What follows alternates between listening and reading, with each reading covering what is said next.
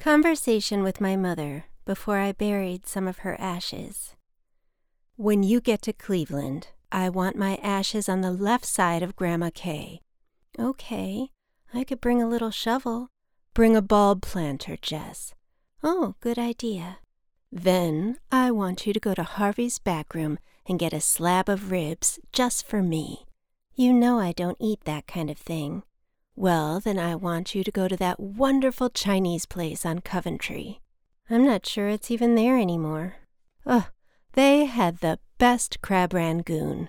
Geez, you really do miss the food here. Speaking of food, you should cook something special tomorrow. Like what?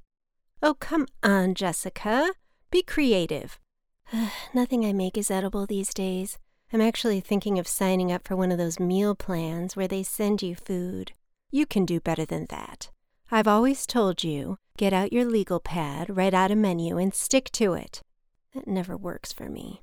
If you say so, I used to love roasting a pork butt.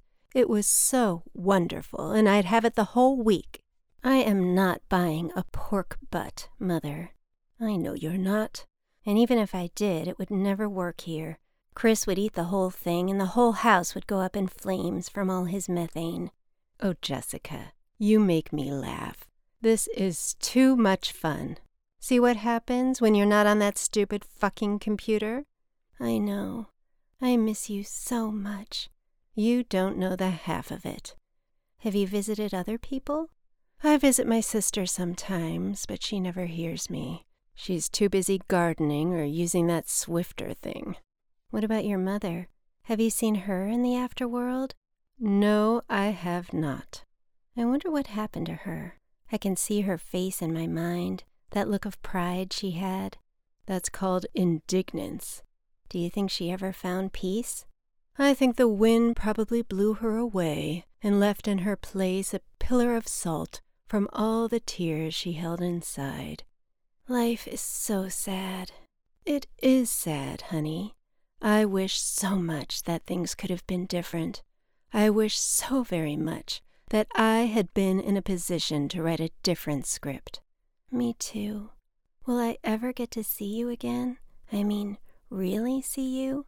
I don't know, Jess. I'm not sure what will happen. I'm still doing a lot of work over here. Are you still my mother? Oh, Jess, you sound just like that little bird from that Dr. Seuss story. Of course, I'm your mother. But you should know the connection we have is beyond that. We have a precious connection, Jess, a connection that reached beneath our secrets to what was real. We left nothing unsaid. We've seen each other at our best and at our worst. Only connections that real can last. Don't cry, Jess. Live your life while you have it because it's true what they say. It'll be over before you know it. Trust me. So stop planning your swan dive, honey. Your only job is to leave your truth and beauty wherever you go, even if it's just across your fucking house. Wherever you are matters. I hope you believe me. It is neither a sign of humility or good character to doubt yourself. It is a sign of internal cowardice, of secretly fearing being humiliated by all those other selves in nothing but the same exact predicament as you. You don't have time to cancel out the best parts of yourself, Jess. You don't have time for interactions where nothing of substance passes through. You don't have time to pollute your moments with mindless pleasantries and mildly amusing sarcasm. Your job is to give your attention to what truly matters to you, and you are the only one who gets to say what that is. Do you hear me? Yes, thank you, Mother. You are welcome. Now close your fucking computer and go take a shower. Okay, I love you. Always and forever. This piece was written, performed, and produced by me, Jessica Laurel Kane.